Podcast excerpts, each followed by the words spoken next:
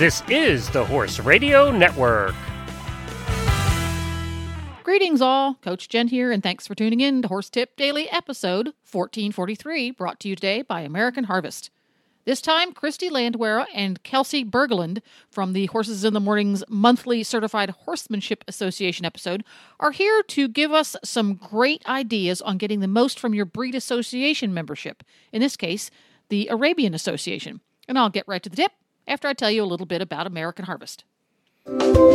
Is your horse showing signs of nervousness, inflammation, pain, or digestive issues? If so, American Harvest products might be the solution you need. American Harvest's natural equine hemp pellets are vet formulated and produced from natural hemp.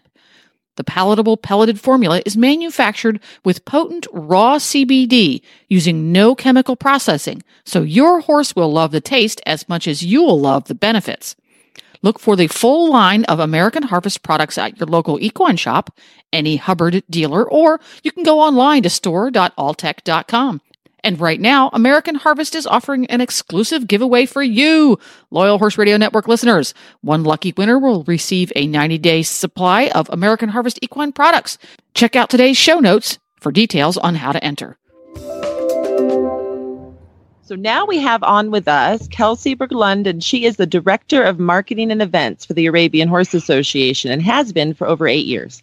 She is a graduate of Colorado State University with a master's degree in business management and a bachelor's of science in equine science. She and her husband compete in ranch sorting and team penning, and they live just east of me in Bennett, Colorado. Hi, Kelsey. How are you? Good morning. How are you?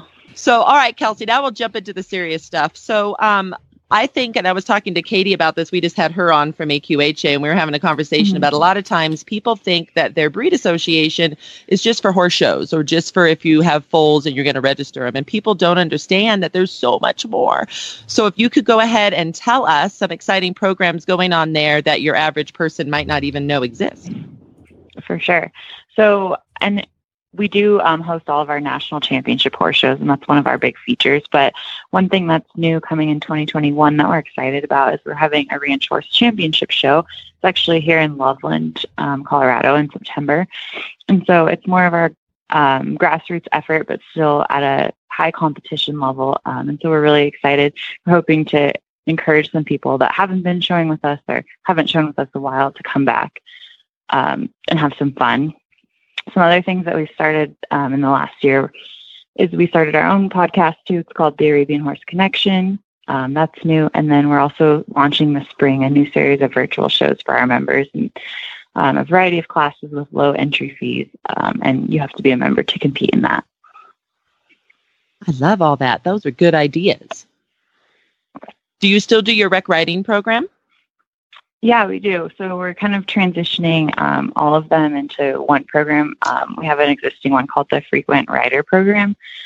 And so basically, people can go on their website and log their hours of riding and then earn great prizes throughout the year, depending on what milestones they reach. Um, our website's kind of been like undergoing a huge um, upgrade. So that whole program is getting an upgrade this year, and we're hoping to relaunch it with some great new prizes. So that's a really cool perk for our members too. It is. And this is one that I find really interesting. So we have a lot of members that have school horses that they're not going to show those school horses or even have their students show them. They're nest- they're just basically going to teach on them and that's it. Mm-hmm. And we're constantly trying to convince them you need to transfer these horses into your name under the registries of which they are because that just makes good sense. So, um, and I know a lot of people say, oh, I'll, I'll only do that if I show them. It's like, no, you should do it, period. So, could you have a conversation with us of why those that own Arabians and half Arabians should go ahead and transform even if they don't show?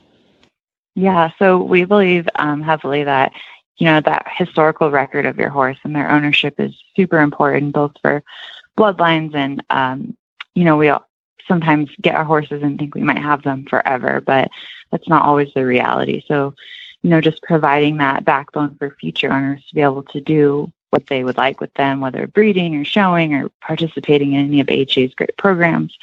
Um, that's just super important. And then also um, the ability to participate in some of our great programs.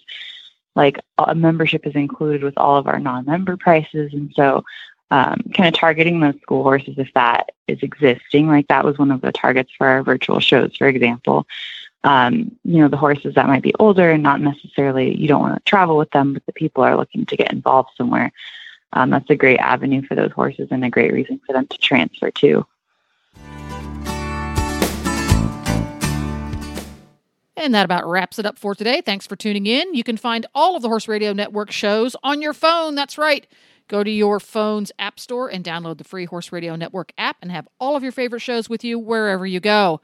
This is Coach Jen, and I will be back again soon with another tip. Until then, go ride your horse. The Horse Radio Network and the Horse Radio Network hosts are not responsible for statements made by guests on the Horse Tip Daily.